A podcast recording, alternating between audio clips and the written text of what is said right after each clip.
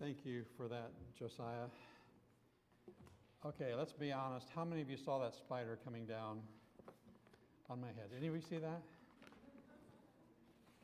I felt something in my hair when I was up here earlier. Wasn't sure quite what it was. Sat down, it was a spider. Not, no, he is no longer with us. He has departed into another world. But 15 years ago, there was a spider up there. Did that very same thing. Would come down, and people would be watching the spider go up and down. Do you remember that spider? Some of you might, may remember that spider. I, I wonder if it's either the same one or, the, or child, grandchild. I don't know how long spiders live, but we have just ended that lineage right now. So, so that's taken care of. Uh, I am in good spirits. I'm here by myself. I'm bashing it today because I have a new grandbaby. Hallelujah. So uh, Tessa uh, had her baby on Friday. So Leslie is up there uh, helping out, of course, with the new grandbaby. And uh, we're very excited about that. Number 11 for us. Uh, girls are ahead, uh, 8 to 3 right now in, in the family. So uh, guys need to do some more work to try to, try to catch up. But uh, anyway, so that's why she's not here. And thank the Lord, mom and baby are healthy. And Tessa said, This is pretty easy. So who knows? We may have more from that family coming, coming down the road. We'll, we'll see. I'd like you to take your Bibles this morning and turn to the book of Romans. We are continuing our study in this chapter, Romans chapter 8. And um, we, we, we've seen that this chapter summarizes many of the great blessings that we have in Christ, many of the things that we have as believers to be thankful for this month of Thanksgiving. Uh, here are some great, some wonderful truths that we can give thanks to God for. They are evidences of the fact that we live as believers under the smile of God, that we live under His favor as we who are, are in Christ Jesus. Uh, we saw in the first seven verses the fact that we are free from condemnation, that we stand righteous before a, a holy God. We, we are legally righteous before God. And that there is no sin, there is nothing we can do that will change that situation. That we have been declared innocent and righteous before a holy God. We saw in verses 9 through 17 that because of that, we have been given the gift of the Holy Spirit. The gift of the Holy Spirit, which makes us new creatures in Christ, gives us victory over sin and temptation, and then delivers us from the spirit of bondage, again to fear, to the spirit of adoption as children of God. And we ended in verse 17 last week, which talks about how that if we are children, then we are heirs. Heirs of God and joint heirs with Christ. And then he adds this little phrase if indeed we suffer with him, that we may also be glorified together. To be an heir of a large fortune is to considered by many to be one of life's greatest joys. But to be an heir of God, a joint heir of Jesus Christ, is beyond comprehension. And Paul uses the term heir here in the way it should be used in, it would be used under Roman law. A, a child or a slave could be adopted and thus he became a child of the family. As a child of the family, he was then legally able to receive the full inheritance along with the other children, just as if he was a natural child. We are today going through, those who, who study these things tell us that we are living in the greatest wealth transfer in history. Now, I said that a few weeks ago. If you're not a part of that, that's kind of sad. You know, it's like, oh, doesn't affect me, but there is a tremendous amount of wealth that is being transferred today, uh, mostly through estates, through people who have purchased homes and then have passed it on to their children and grandchildren. But there is nothing like being an heir of God. There's nothing like being a joint heir with Jesus Christ. Uh, James wrote this. James said in James chapter 2, verse 5, Hath not God chosen the poor of this world? To be rich in faith and heirs of the kingdom which he promised to them who love him. And what we see in Romans chapter 8 is what Paul talks about in Ephesians chapter 2, verse 4, when he says, God, who is rich in mercy, because of his great love with which he loved us, even when we were dead in trespasses and sins, made us alive together with Christ. For by grace uh, you are saved, you've been saved, and raised us up together, that in the ages to come he might show the exceeding riches of his grace in his kindness towards us in Christ Jesus. The riches of his kindness are seen, first of all, we see in this chapter in his declaration that there's no condemnation. And secondly, through the gift of the indwelling Holy Spirit who lives within us. And now, in verses 18 through 25, he's going to talk about the, the eternal hope that we as believers have in Jesus Christ. We have a hope that is steadfast and that is sure. And as an heir of God, we have an eternal hope. That last sentence of verse 17, where he says, If indeed we suffer with him, that we may also be glorified together. We live in a world where we are surrounded by suffering. We live in a sin cursed world where we endure the results of that suffering and we encounter difficulties in this life because we live in a fallen world. But as the heir of God, as the joint heir with Jesus Christ, we have an eternal hope. And I want this morning to look at five truths about this eternal hope. Very important truths that we need to grasp, that is important for us to understand if we really want to understand what we have in Jesus Christ. The first thing we find is that, that our eternal hope is really incomparable to the sufferings of this present world. Read with me in verse 18. For I consider that the sufferings of this present time are not worthy to be compared with the glory that shall be revealed in us. The sufferings of this present time are not worthy to be compared with the future glory that is going to be ours in Christ. Now, this is not to make light of our troubles in this world. Uh, but the present sufferings we face in this world, in comparison with our eternal glory, are light indeed. The glory that shall be revealed in us. Some translations say the glory that shall be revealed to us. It's probably best understood as the idea that the glory that will be manifested or be made available to us, that will become our possession someday. The sufferings of this present time, this present world, can't even be compared, cannot even be weighed against the glory that's going to be manifested to us, made available to us that will be our possession someday in eternity. Paul said there in 2 Corinthians chapter 4, verses 17 and 18, for our light affliction, which is but for a moment, is working for us a far more exceeding and eternal weight of glory. While we do not look at the things which are seen, but we look at the things which are not seen. For the things which are seen are temporary, temporal but the things which are not seen are eternal. Again, he uses that phrase, our light affliction. And this is not to, to again, make light of the sufferings we go through in this world. The sufferings we face in this world are very real uh, illnesses, death, losing our job, other issues that you may be facing at home, in your family, those are real trials. That, and, that's, and this is not to, to discount those or to say, oh, those are not, you shouldn't worry about those. No, those are serious things. But from, from God's perspective, from an eternal perspective, if we live with that eternal perspective, it's just a moment. It's just a moment we're passing through. You know, it, it Leslie's doing much better in her walking.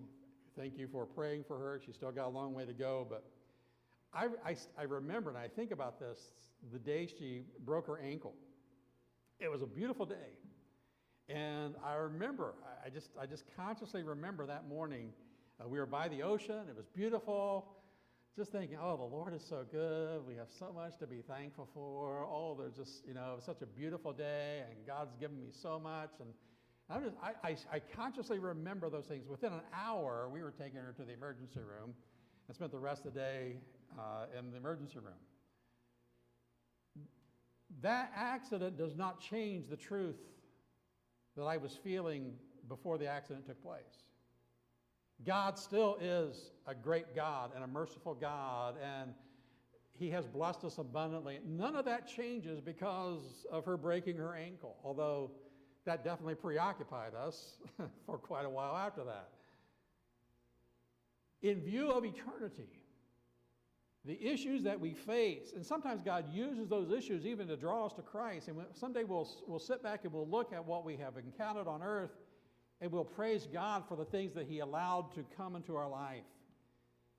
Sometimes the issues that happen, the sufferings, are because of our testimony, because of our, our, our they are a part of our discipleship.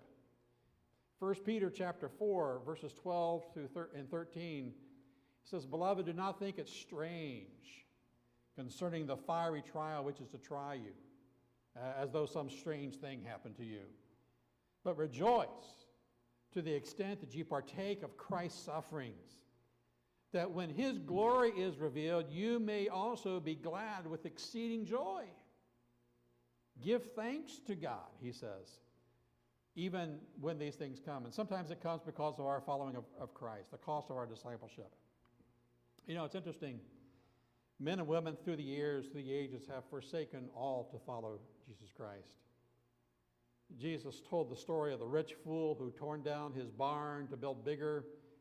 And God said to him, Thou fool, this night your soul will be required of you. Then whose will those things be which you have provided?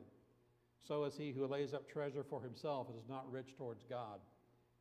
You know, the cost of serving Jesus will vary an interesting passage. I, I didn't put the verse up here because it's, it's so long, you'd have to be squinting to, to read it. But uh, Hebrews chapter 11 describes the heroes of the faith. And it says, talks about those who stopped the mouths of lions, who quenched the violence of fire, escaped the edge of the sword, out of weakness were made strong, became valiant in battle turned to flight the armies of the aliens. Women received their dead raised to life again. There's some great stories in Hebrews 11 of great heroes of the faith. And man, it's a tremendous thing God did with some of them. Daniel in the lion's den, all these different things. But then he goes on to say about others. Others were tortured. Others had a trail of mocking and scourging, yes, of chains and imprisonment. They were stoned. They were sawn in two. They were tempted. They were slain with the sword. They wandered about in sheepskins and goatskins, being destitute, afflicted, of whom the world was not worthy, tormented. But then he adds, but they received something better. You see, the sufferings of this present time are not worthy to be compared with the glory that shall be revealed in us in light of our eternal glory, our sufferings are incomparable. And really, the question is that in light of our eternal glory, are you willing to count the cost to serve Jesus Christ? Or do the sufferings of this present world cause you to reject and turn away from following Jesus Christ? So the first truth is that these, this glory is incomparable. This hope is incomparable to the sufferings we endure. The second truth is this our eternal hope is something that is eagerly anticipated by, by us, by the believer. Verse 19. Notice, look at verse 19. For the earnest expectation of the creation eagerly waits for the revealing of the sons of God. The earnest expectation describes here a person who is leaning forward out of intense interest and desire. In other words, as believers, we should be eagerly anticipating that eternal hope. It's, it's a theme that comes up all throughout the New Testament. Galatians 5, he says, For through the Spirit we eagerly wait for the hope of righteousness by faith. We eagerly wait for the hope of righteousness. Philippians 3, verse 20. You know this verse? Our citizenship is in heaven, from which also we eagerly wait for the Savior, the Lord Jesus Christ, who will transform our lowly body that it may be conformed to his glorious body. We look forward to that, he says. Hebrews 9:28. So Christ was once offered to bear the sins of many. To those who eagerly wait for him, he will appear a second time, apart from sin for salvation. And then in 2 Timothy 4:8. I love this passage because it was written in the Mamertine prison where Paul was awaiting his execution. And he said, Finally, there is laid up for me a crown of righteousness, which the Lord, the righteous judge, will give me on that day. And not only to me, uh, me only, but also to all those who loved his appearing. That verse is especially important to me, I, I think, because Paul wrote that in Rome in what was called the Mamertine Prison, which was basically a dungeon, a cell, a hole in the ground that sat right across from the Roman Senate, all, all the great uh, places of power. And this last year, I had a chance to visit there on a trip to Israel. We stopped in Rome. And we were at, we didn't actually get to see the Mamertine Prison because they were remodeling it. Imagine that. Doesn't make sense. I know. I, I, hopefully, they were remodeling the outside, not the actual prison, but, but so you could see what it was like. But so I actually didn't get to see down there, but we stood very close to where it was. And we read these words, and Paul talks about how I've finished my course, I've run the race, and, and then he talks about how the, the Lord's going to give me this crown. And, and Paul was saying, I've won. We've won. And, and, and when Paul would have said that in his, in his day, his Roman captors would have looked at him and laughed. But today you stand at the Mamertine prison where Paul wrote these words, and if you turn around and look back towards the ruins of the Roman Forum, which was the, the, the main center of life in Rome at that day, it's just that. They're ruins. They've been uncovered, unburied because Rome lost. That Roman government is not there. Paul is enjoying his relationship with Christ forever. He won. And that is true of every believer. And we understand that we should eagerly anticipate our eternal reward. But I have to ask the question do you anticipate, do you long for Christ's appearing? Now, I have to be honest. I admit there are times I do more than others. There are usually times when I'm facing a difficulty. And you're probably the same thing. You know, when I was a student in college or, you know, even high school facing a test, that I wasn't prepared for, praying, Lord, come quickly. You know. Or you're facing, you're going through a trial, and uh, you just, oh, I just wish the Lord would come. When everything's going great, life's smooth, life is wonderful, you, you don't tend to anticipate the Lord's coming. Uh, we should be, with what's going on over in Israel, what's going on in the world today, we should be very eagerly anticipating the Lord's coming. So he says that we eagerly wait for that. And then he says, notice the last phrase of verse 19 for, we, we eagerly wait for the revealing of the sons of God. Now, what's that about? Eagerly awaiting for the revealing of the sons of God. Well, Colossians chapter 3, verse 4 says this that when Christ, who is our life, appears, then you also will appear with him in glory when he appears, we will be with him in glory. On this earth, we do not always know who truly is his and who is not his. There's a lot of people who profess to know Christ who really do not know Christ. There are a lot of people who think they know Christ. They're really kind of uncertain. They really do know Christ, but they don't have a lot of assurance, a lot of confidence.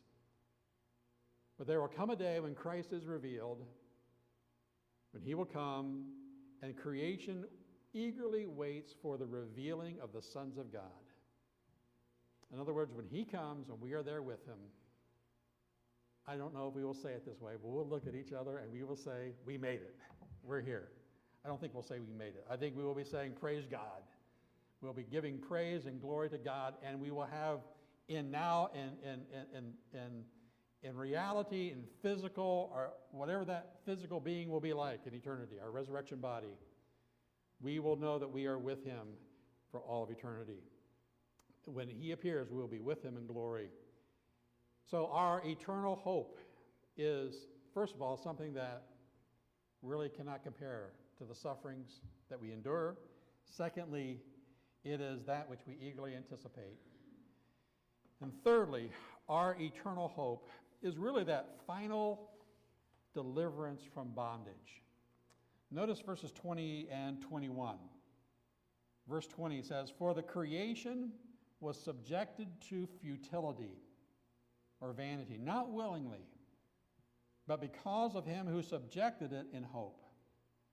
Because the creation itself also will be delivered from the bondage of corruption into the glorious liberty of the children of God.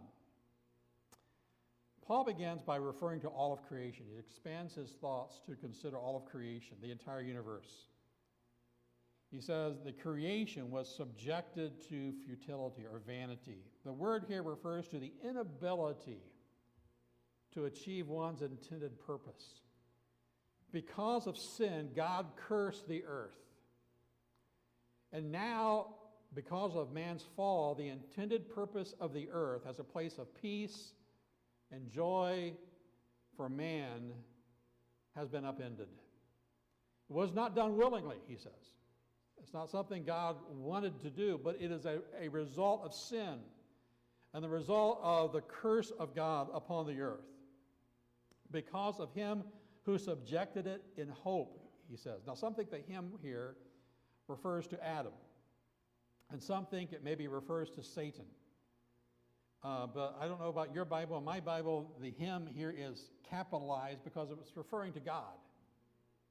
It, is, it is God who subjected the world uh, to futility, but he did so in hope. In other words, God, because of sin, condemned the earth. But he did not leave it without hope. There is hope even for creation itself. So we know the world in the scripture was once a perfect environment. There was no death, there was no pain, there was no thorns. But when Adam sinned, a part of the result of his fall was the consequences upon the earth, even the ground itself. Death entered into the world. Man now had to work by the sweat of his brow. And, and, and we live in a world that is described here as groaning in travail, awaiting its redemption, like a woman in childbirth, waiting to give birth. The news we, we hear about every day gives us reports on disasters such as tornadoes, hurricanes, earthquakes, as well as just the evil from man's own depravity. But there will come a day when all of creation is set free. That's what he's saying here. There will come a day when creation is set free from sin's curse. And, just as man's sin brought corruption on the earth, his redemption will bring a restoration of the earth and a freedom from sin's corruption.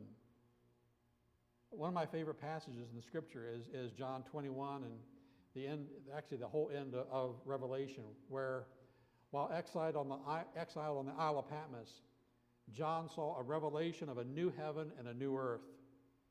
And go through and read that, the beauty of that new heaven and the new earth as it is restored in a, in a post sin world.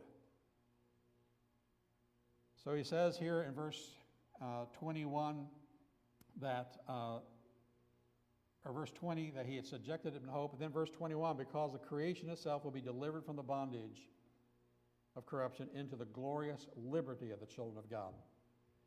In other words, creation will enjoy the freedom from sin's domain just as God's children enjoy the glory of God's freedom or liberty from sin. John described it this way in 1 John uh, chapter 3, verse 2. He said, Beloved, we are now the children of God. Oh, here we go. I guess I missed that one. But anyway, it says, Beloved, we are now the children of God, and it has not appeared as yet what we shall be. But we know that when he appears, we shall be like him, for we shall see him as he is. Scripture also talks about how in 1 Corinthians 15, Paul talks about how, behold, I, I, show you a mystery. We will not all sleep, but we shall all be changed in a moment, in the twinkling of an eye, at the last trump. For the trumpet will sound, the dead will be raised incorruptible, and we shall be changed. Then he goes on to say that this corruption must put on incorruption. This mort, mortal, mortality must, be, must put on immortality. So when this corruptible has put on incorruption and this mortal has put on immortality, then shall be brought pass, to pass the saying that is written, Death is swallowed up in victory. So our eternal hope, our eternal hope is that which is, is something we, we long for and is the final, uh, the final deliverance. And then the fourth truth you have here is that our eternal hope is foreshadowed by the Holy Spirit who is in us. Notice verses 22 and 23. It says, For we know that the whole creation groans and labors with birth pangs together until now. Not only that, but we also, who have the first fruits of the Spirit, even we ourselves groan within ourselves, eagerly waiting for the adoption, the redemption of our body. Our eternal hope is foreshadowed by the Holy Spirit who is in us. We talked about this gift of the Holy Spirit last week. But he makes a point here, and he says that the whole creation groans as a woman in, in the travail of childbirth, awaiting this deliverance. You know, naturalist John Muir, who should be familiar with here in, in California, said this. He says, Nature is unfallen and undepraved. And he said, only man is the blighting touch. Well, that's the doctrine of extreme environmentalism. Okay. Paul states that nature itself is fallen and is affected by the curse of sin.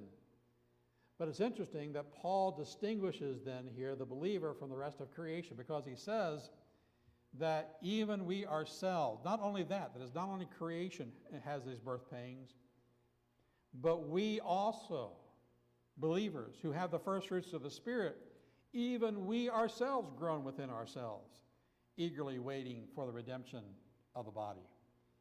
So, we as believers who have the first fruits of the Spirit, even we ourselves groan within ourselves, waiting for that redemption. So, the first fruits of the Spirit is the down payment. We who have the Spirit indwelling us are especially sensitive to sin. That's why we as believers are so grieved when we see the world's carelessness and, and over sin and their hatred of Christ. Why do, why do you care? You care because the Holy Spirit who is in you is grieved.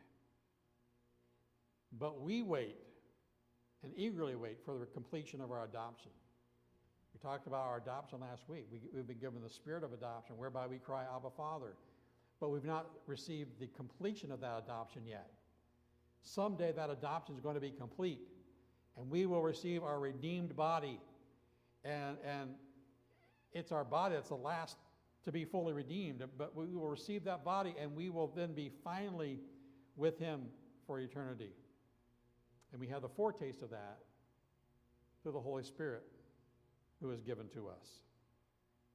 So we have seen that we have an eternal hope that is not compared to the sufferings of the world. We have an eternal hope that's high, eagerly anticipated. We have a hope that's our final deliverance. It's also foreshadowed by the Holy Spirit who dwells us. But finally, we have an eternal hope that really is our salvation. We have a hope that is our salvation. Notice what he says in verse 24 and verse 25 For we are saved in this hope.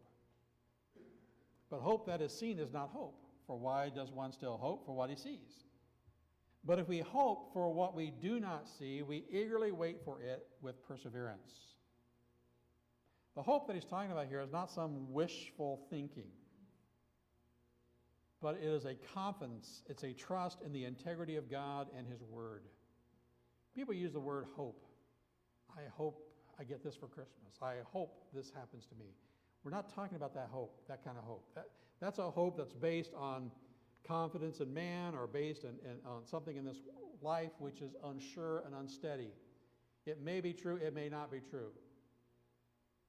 But we should hope, our hope, our confidence is in Christ.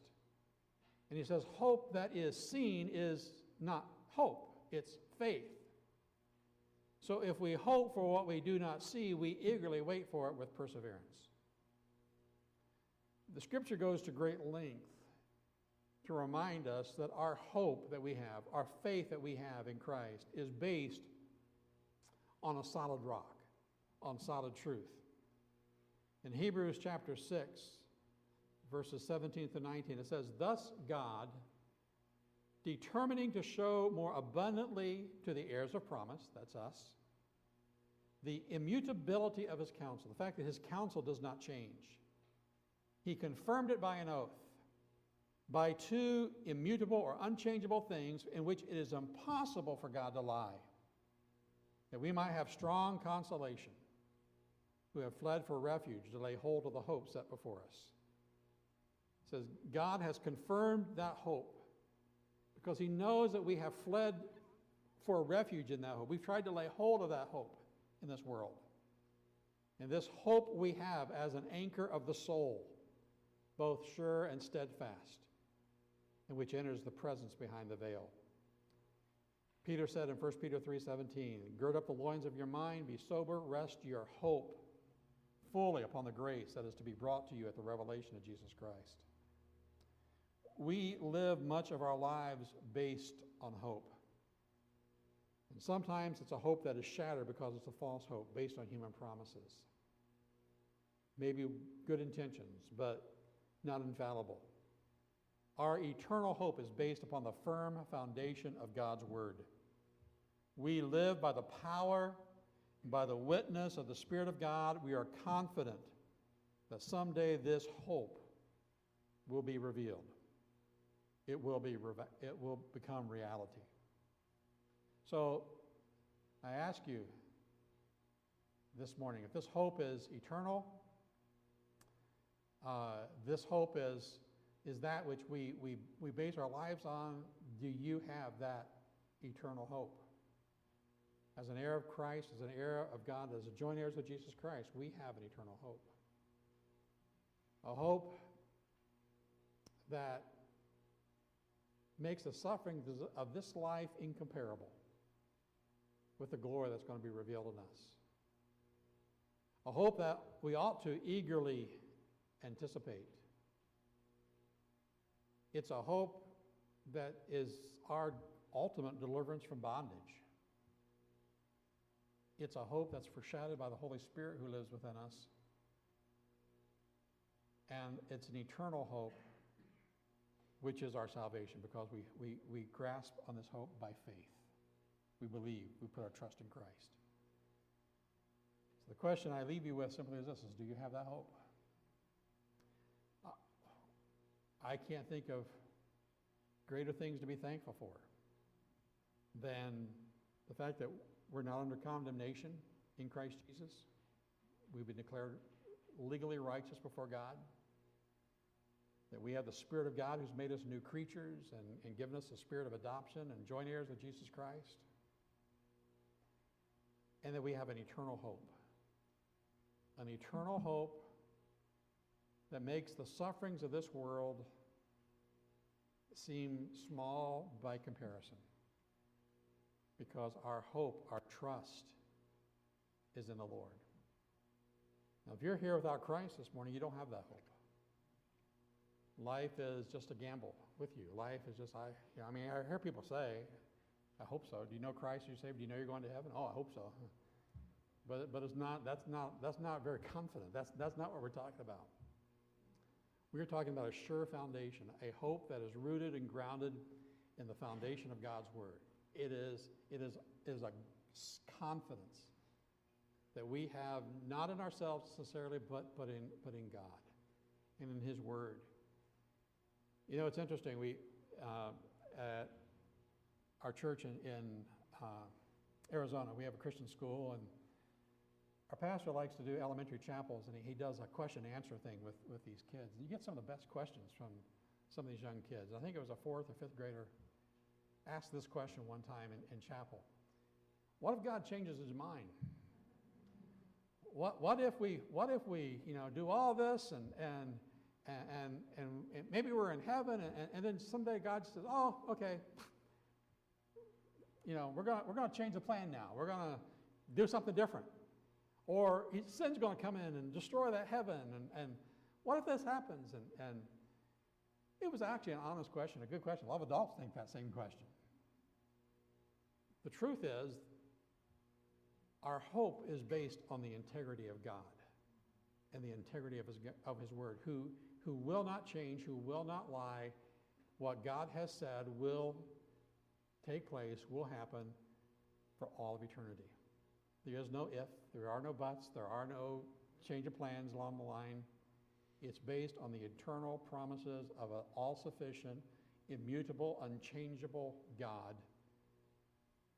who is completely sovereign, completely powerful, and who lives for all eternity. That is our hope. It's based in our relationship with Jesus Christ and what he has promised to do. So I ask you, do you have that hope? Have you trusted Christ as your Savior? Do you know with confidence that you are in Christ? If so, do you have this eternal hope? Let's.